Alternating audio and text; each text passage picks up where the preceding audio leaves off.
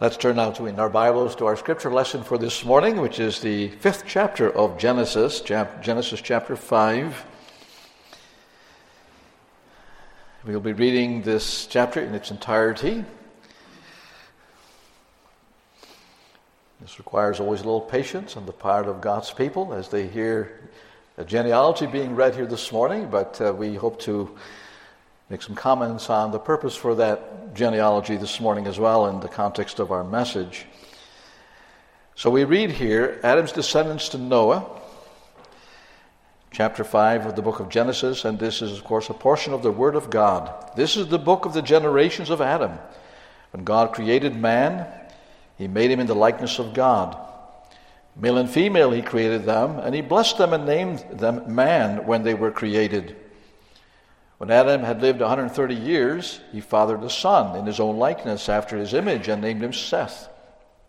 The days of Adam after he fathered Seth were 800 years. And he had other sons and daughters. Thus, all the days that Adam lived were 930 years, and he died. When Seth had lived 105 years, he fathered Enosh. Seth lived after he fathered Enosh 807 years and had other sons and daughters. Thus all the days of Seth were 912 years, and he died. When Enosh had lived 90 years, he fathered Kenan. Enosh lived after he fathered Kenan 815 years and other sons and daughters. Thus all the days of Enosh were 905 years, and he died. When Kenan had lived 70 years, he fathered Mahalalel.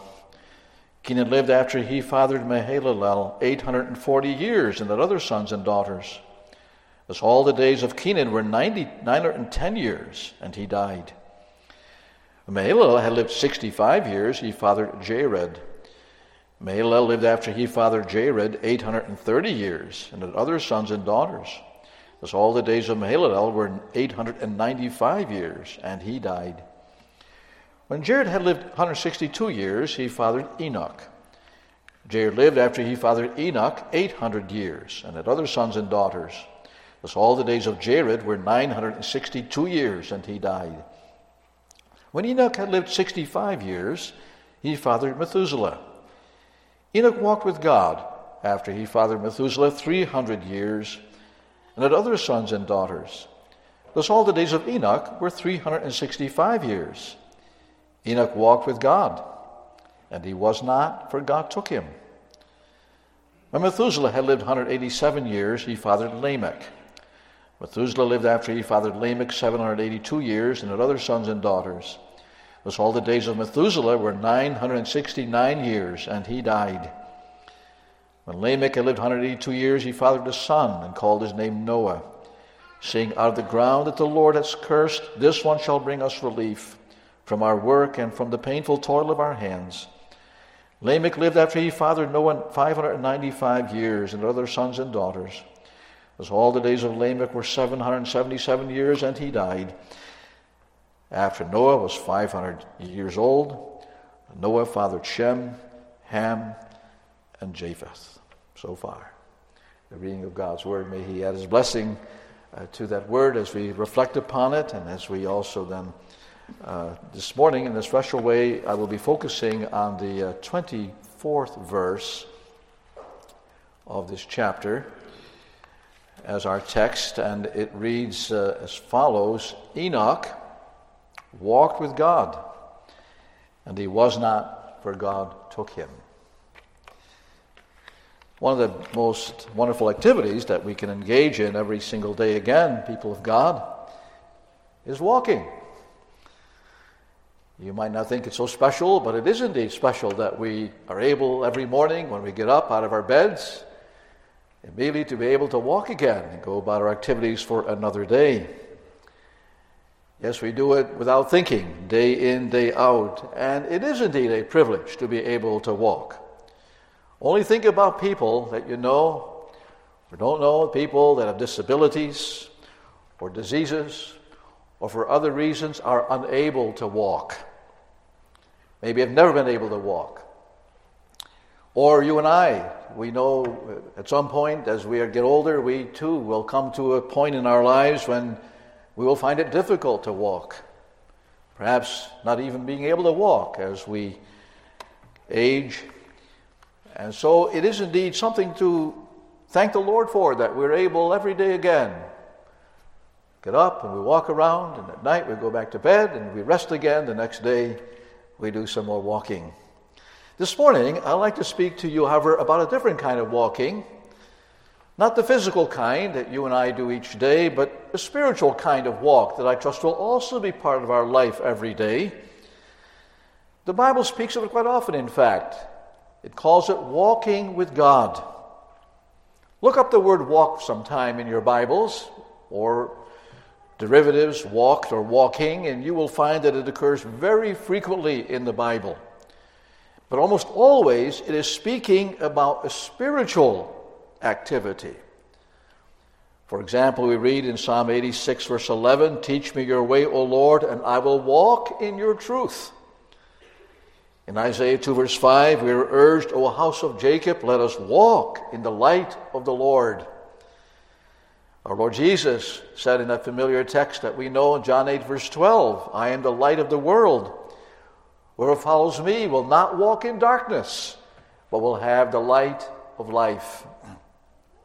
In these and many more passages, it talks about a spiritual kind of walking. However, to teach us what that is like, what that involves, the Bible also gives us some examples for such walking. It cites some persons who walked spiritually and in a special way walked with God. And one of the best known persons in that regard is the one that we heard this morning mentioned in our scripture lesson, a man by the name of Enoch. Enoch, it says, was a man who walked with God. Or as our text puts it, he walked with God and he was not, for God took him. Now, Christians like yourselves have often been intrigued by this man. You probably have been especially curious about what happened to him, recorded in that brief last comment of the text, and he was not, for God took him. And I will come to that statement as we end our message this morning. Towards the end of our message, we will focus on that, what happened to him. But the central truth that we should remember about Enoch is not what happened to him but what he did in his life. He walked with God. That was the key to his life. That's what the scripture takes special note of and wants us to remember. But now, before we come to that, it's good, first of all, this morning for a moment to look at the identity of this unique man and saint of God named Enoch. Who was this man? What was his identity? Well, the primary reference to him in the Bible is in the chapter that we just read, Genesis chapter 5. And need I tell you, after you heard it read, that this chapter constitutes a genealogy. The first genealogy, actually, that we have recorded in the Bible. Now, I agree that genealogies typically are not the most exciting things to read. They're basically a list of names but they do have a purpose and they do carry a message in Scripture. And one basic truth that we learn here in this genealogy in chapter Genesis 5 is that after Adam's fall, all became subject to death. All people had to die. That's why we hear that constant refrain, didn't we, in this chapter? It says, So all the days of, and then it mentions the name of the person were so many, and then he died. And then he died. And then he died. That's the refrain that you hear after every name, virtually, except for one. Begins already in verse 5 with Adam. Thus, all the days that Adam lived were 939 years, and he died. So, that this is really one long obituary column that we have here in Scripture. And you ask yourself, well, why did the Holy Spirit have this inspired and put into the Scripture? And as I said, it's to remind us again of what happened when man fell away from God. The result of that was man fell into sin, not only, but also became subject to death. This earth, which was a perfect paradise, now turned into a worldwide graveyard. As you heard, these persons live long lives, on the other hand, incredibly long lives, really. Many of them, as you heard, lived 900 years or more, or over 800 years. Amazing, really, when you think that through. How, how could that be? Were they stronger than us today, among whom is unusual even to reach 100 years, and they lived 800 years? Well, I undoubtedly think they were stronger than us. I believe God gave them bodies that were much stronger than ours to populate the earth. God told Adam and Eve, remember at the beginning, be fruitful and multiply and fill the earth. And this was his way of filling the earth, of giving these ancients extraordinarily long lives for a time. Subsequently, they became shorter and shorter, as you well know as well. But these long lives, you know, were not an unmixed blessing because they were not easy lives either. They were years that were filled with toil and hardship, and ultimately all ended up in death. But there is another reason then that the Spirit inspired this passage to be recorded in the Scriptures. It also carries the message that God is faithful and gracious to his covenant promise. A promise that he had already noted or indicated in Genesis chapter 3, verse 15, that he would raise up for the woman a seed. A seed that would come, a deliverer one day would come, a Savior, who would then also crush the, the seed and the serpent of the, the serpent himself as well. yes, it's worthy of note that, that if you read Genesis chapter 4, the chapter just before this one, you read there about the seed, the descendants of the serpent. It talks there about the, the descendants of Adam's son Cain. Cain's offspring were a wicked generation like the men like Lamech mentioned there, who boasted about to his wives that he had killed a man who had hurt him. That was the line of the ungodly. But in Genesis 5, we have the line of the godly, the descendants of Adam through his son Seth. That was the covenant line. It's the line that ends in the chapter, therefore, with the birth of Noah and his sons, through whom God will continue the human race after the global flood, and thereby also preserve a seed of the woman, a covenant seed. That doesn't mean now that everybody who's mentioned here in Genesis 5 was necessarily a godly person or that their families were godly people. We don't know what persons like Kenan and Mahalalel, Jared, and their families were all like. It doesn't mention that specifically. We have good reason, in fact, I think, to believe that many of the families mentioned in Genesis 5 turn out to be families that turn also away from God. Because right after Genesis 5 comes Genesis 6, the account of Noah and the flood, when it said that virtually all the inhabitants of the earth had become wicked and corrupt. Whatever all these persons in the genealogy were like, there was certainly one person in this list who is singled out there and clearly and definitely mentioned as a godly man, a true covenant child of God, and that's Enoch. Indeed, isn't it striking how all of a sudden, as you're reading through this genealogy, and you hear this repetitive litany of birth, life, death, Suddenly, a comment is inserted here about one of these descendants of Adam. As the inspired writer Moses pauses a moment as he mentions Enoch and writes about him Enoch walked with God, and he was not, for God took him. Here was a very unique man among all these ancients. And what do we know about his identity then? We know that he lived not that long after Adam the New Testament writer Jude says about Enoch that he was one he was from the seventh generation after Adam. And then Jude also mentions that Enoch was a prophet. He was a person who spoke God's word in a time of wickedness and declared God's judgment against the wicked. And in that respect, he was a forerunner of Noah who spoke of God's intentions as well as a prophet to destroy mankind in the world with a flood. And so Enoch also did not have an easy task in his life as he lived and as he spoke for God in those pre flood years. Now, we don't know more about his identity than that, really, specifically, that is.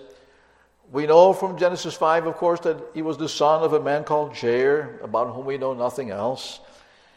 We also know that he was the father of Methuselah, whom you boys and girls probably know. Methuselah was the oldest man mentioned in the Bible. Methuselah lived 969 years. But there is something else mentioned about Enoch that will always be especially remembered by us, or should be. The key to this man's life and conduct. Enoch walked with God. And so let me turn, secondly, then this morning to what the Bible singles about him here and what that all means. It's mentioned twice in the chapter. First, we read in Genesis in verse 22 Enoch walked with God after he had fathered Methuselah 300 years and had sons and daughters. Uh, and verse 21 had already mentioned that Enoch was 65 years old when he begat his firstborn son, Methuselah. Uh, that, that may indicate that at the age of 65, Enoch underwent some kind of a conversion experience, perhaps. And from that point on, it says, for 300 years, Enoch walked with God. And then it repeats that truth again in verse 24, which says, And Enoch walked with God, and he was not, for God took him. But now, let's turn to that phrase then. He walked with God. What does that really mean? It refers, it refers, of course, to Enoch's spiritual life. It refers to his relationship to God and how he lived his life on this earth. And his walk with God, we can say, involved several things. One thing it included, certainly, first of all, is that Enoch trusted in God. Enoch was a man of faith who believed in God, firmly believed in Him. Any person who wants to walk with God must, first of all, of course, know Him, know who He is, but also believe in Him. As it says in 2 Corinthians 5 or 7, for we walk by faith, not by sight. You see, we don't have to think necessarily that Enoch went strolling next to God, literally speaking, that that's what it means that he walked with God. It could have been at times. The Bible says that God walked and talked with Adam and Eve when they were yet perfect in the Garden of Eden. And I think in that context, it probably was God literally uh, taking on the form of a man, for God is a spirit uh, walking with Adam and Eve and communing with them. But I think all of that disappeared basically after man's fall. God did occasionally appear to persons in a human form that he took on. We call those theophanies. For example, he came to Abraham once and talked with Abraham. And he may indeed have appeared to Enoch in that form as well at times. But, but I don't think that's the essence here of his, of his walk with God, that he literally strolled with a man with God in, a, in the form of a man. The, the point here is that he walked with God by faith, by faith, as it is for all God's children today. Uh, Jesus also once walked, as you know, with his own disciples and others when he was living on earth in Palestine. Uh, but he's no longer with us. And the essence now of our walk with God is not one of literally of a literal physical walk, but it is of a matter of faith. We we believe in Christ even though we do not see him. That's what we need a faith that believes in spite of the fact that we cannot see a person literally. Hebrews 11, verse 5, another key reference to Enoch in the Bible says, By faith, Enoch, by faith, Enoch was taken up so that he should not see death. Notice a reference there to his faith in that chapter that speaks of the faith of the ancients. And then Hebrews makes the comment that God took him and that Enoch pleased God. How did Enoch please God? By his daily life of faith in him. As Hebrews 11, verse 6 says immediately thereafter, and without faith it is impossible to please him. You see, people of God, faith is not just something you need to be converted. It isn't something that we need just once in our lifetime and then we're fine. We're saved now. We've believed in Jesus. Faith is something that we must exercise day after day, week after week, our whole life long. It has to be there all the time, in all the circumstances of our lives. I often think it's kind of like a marriage relationship. You know, a husband and a wife are united together at one point in a marriage, but the love that they share together is not just for that one occasion. That love must always be there every day. And that love must include faith every day, trusting one another every day. Without trust, one cannot have true oneness and fellowship with one's spouse. Enoch walked with God. That means he trusted in God every day again for all his life, for all his needs. That's how you and I should live each day as well, by constant faith in God and in our blessed Savior, the Lord Jesus Christ. but the expression walking with God includes more than just faith, it also includes this element communion, fellowship with God. I said just a moment ago that we don't have to necessarily think that Enoch went literally strolling next to God, but he did have the closest fellowship with God. That's always part of a true walk with God. He sensed the presence of God with him day by day. It was as if God was always there with him, next to him. That's how it was with our Lord Jesus, you remember as well. When he lived on this earth, God the Father was always with him. He was in daily fellowship with his Father. And for Jesus, of course, that was a perfect communion. But Enoch, no doubt, also experienced something of that blessing of fellowship with God. And now, such fellowship, such communion between two persons normally involves two key elements. One is speaking to one another, the other is listening to one another. When you have fellowship together with anyone, it involves speaking, it involves also listening. And of course, just being present near one can be, in, in some sense, an experience of fellowship as well. But, but did you ever think of it that our fellowship with God also involves those two key elements? He talks with us, and we listen to him, and vice versa. We talk to him, and he listens to us. And that always is the case. That's true fellowship. In fact, what should come first, of course, is that we always listen, that we listen to God. We listen to Him speak to us. When does that happen? Well, whenever we hear His word proclaimed. Whenever He teaches us through His word by His Spirit, whether we do so or hear from the pulpit or whether we do it in our own personal devotional life. When we read His word, we are listening, listening to our Father in heaven. And then there's also the, uh, the reverse, of course. We speak to him, and then he listens to us. How does that occur? That occurs every time we offer prayer to God. Prayer is us speaking and God listening. After we have heard him speak to us, and we know him and we know his truth, we respond to him in prayer. And you see, both, both those aspects, both those elements are key aspects of having fellowship with God. It, and if only our walk with God were closer in that regard than it often is. That hymn that we just sang kind of expresses that desire, that wish of the child of God, oh, for a closer walk with God. That should be our daily, daily desire. Have you neglected? Have you neglected to listen to Him each day? How often do you read the Bible? How long a passage of the Bible do you read? Do you meditate on what you read? Do you think what, about what you are reading, what it tells you? Do you seek to study it and to understand it better? How often do you pray to Him? Do you realize whenever you pray, you're talking to your Father in heaven personally? How long do you do so? Is it only for a few moments or a few minutes? Is it an earnest prayer? Is it a meaningful prayer? Are you concentrating when you pray? Yes, indeed. We must pray without ceasing. And so, taken together, how was your walk with God? Enoch experienced daily fellowship with God. That's what it means that he walked with God. And then I should add yet one more element here one more feature of his walk with God that's also necessary and included.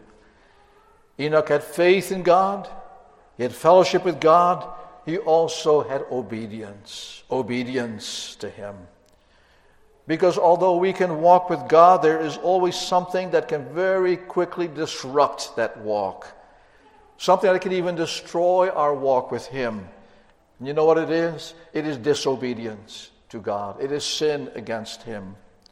All sin by nature breaks fellowship with God. We read it this morning in 1 John 1 for our assurance of pardon.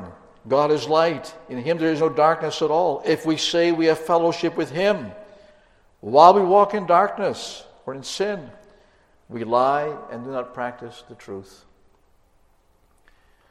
You cannot be walking with God and living in sin. The prophet Micah told the people of Israel in his day who were disobeying God's laws, they were oppressing the poor, they were committing violence, they were worshiping idols. And Micah, or God through Micah, said, He has told you, O man, what is good, and what does the Lord require of you, but to do justice, and to love kindness, and to walk humbly with your God. Enoch was not living in sin when he walked with God.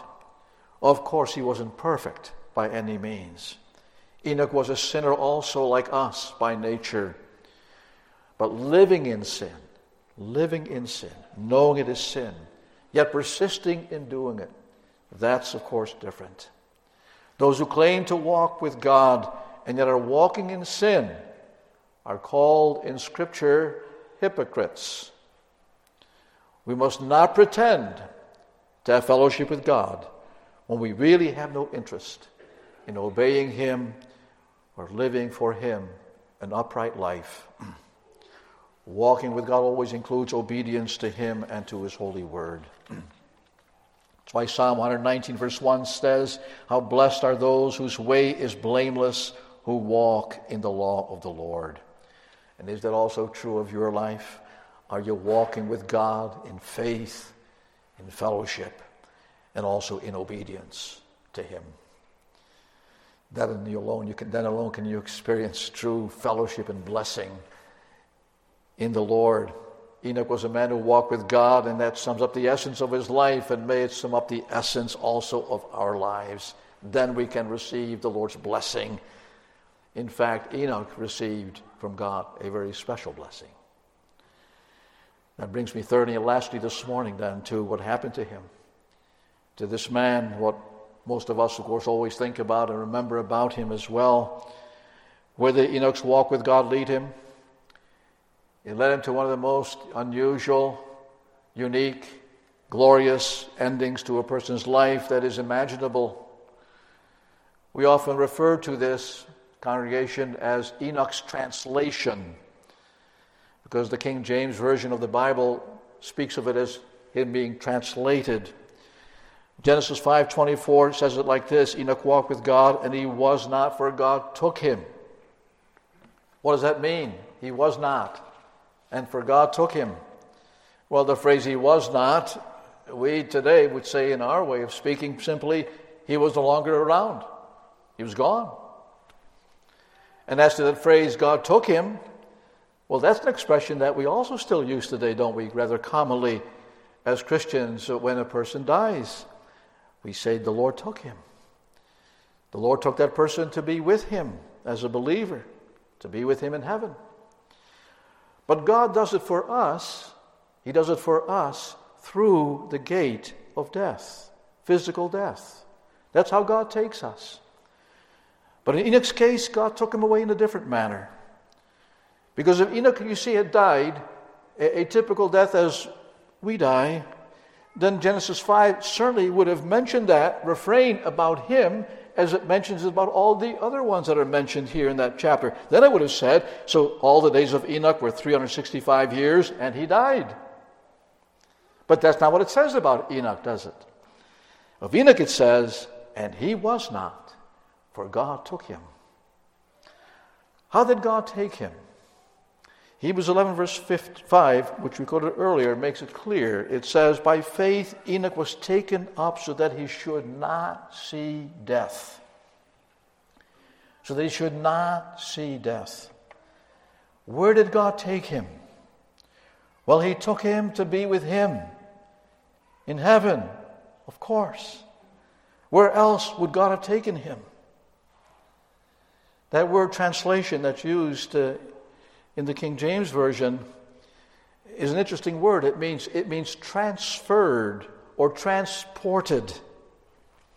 It reminds us, you know, of what God did later on uh, to the prophet Elijah. God also translated him. And there was more in a, a literal way of speaking, or at least the way it was perceived by Elisha, who saw Elijah go. In dramatic fashion, we read Elijah was caught up in a storm and in a fiery chariot, as it were. He was taken up to heaven. He too was translated. He too did not die. Well, what a unique act of God, really, to allow those two particular sinners mentioned in the scripture, Enoch and Elijah, to escape that last enemy of death, to enter directly into God's glorious presence. I would say it was certainly a special reward, a unique gift that God gave here to these two faithful servants of His, though they certainly were not worthy of it in themselves. Yet God rewarded them with this special ending to their earthly lives. It leads me, in conclusion this morning, people of God, uh, to, to two thoughts that occur to me here. And one, has it ever struck you that our Lord Jesus went to heaven, but he first did have to die, didn't he? He did have to die. Although he was perfect. But he had to die as the perfect Son of God. Why did Jesus have to die and not simply go to heaven without dying? And you all know the answer to that question. Christ had to die so that he would take upon himself our sin and our punishment. He bore our guilt in body and in soul. He had to endure the wrath of God in our place. That's why he had to go through physical death. And not only that, but also even eternal death, hell itself, in our place. So Jesus died for our salvation. He also died for the salvation of Enoch and Elijah. They too deserve death even though God permitted them this unique blessing or gave them that unique blessing of entering into his presence without dying physically. Oh, praise be to our Savior's name that he was willing to suffer death for us, though he was himself without sin. And then, of course, after that, when he had fulfilled his mission, then indeed he did ascend to heaven physically as the living, resurrected Lord. But the second thought I have this morning when God permitted Enoch to enter heaven without dying, he was, I believe, he, he was pointing us to a future day when all his people will receive glorious bodies. Yes, all of us are appointed to die in our present bodies. But one day the Lord Jesus will come again in the clouds of heaven, and then he will resurrect his saints who will then enter into heaven without dying again. Their bodies raised from the dead will be instantly translated into bodies and souls to enter into God's eternal creation. What a day that will be. In that day, to be found with Christ. After God took Enoch away, the Bible says his loved ones could not find him one day. After he had turned 365 years, they could not find him. And the fact that the Bible mentions that he could not be found, to me, indicates that they were looking for him. They went looking for him. They could find no trace of him. He was gone. But he was not lost. He was not lost. He was found with God. That's the way it is with God's children, too, who've walked with him when our loved ones die, we don't lose them. No, we know we, we often say it that way we lost them. No, we don't lose them because we know exactly where they are. We know where they are. They are found with Christ in glory. And so will also be said of you one day. No, you're not lost. You're found. You and I are found with Christ. And one day we'll be found there, walking with God in His blessed presence for all eternity. Amen. Let's pray. Lord God, thank you again for the truth you've presented to us here this morning. We are grateful again to know that you are a God who is aware of all of us and of our daily walk in life. May it be that we are made aware again this morning that we are to walk with you faithfully, closely, daily, in close faith, in fellowship, and in obedience to you, the Lord our God. O Lord God, we pray that you will bless us in that exercise. We know walking is a blessing physically for us to be able to do so.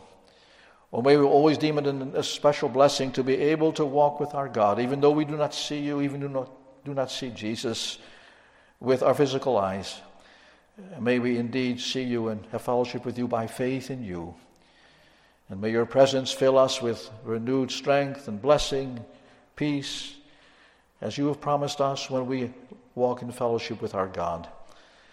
And so we pray that we may one day also know the blessing of walking with our God and walking with our Savior in eternity.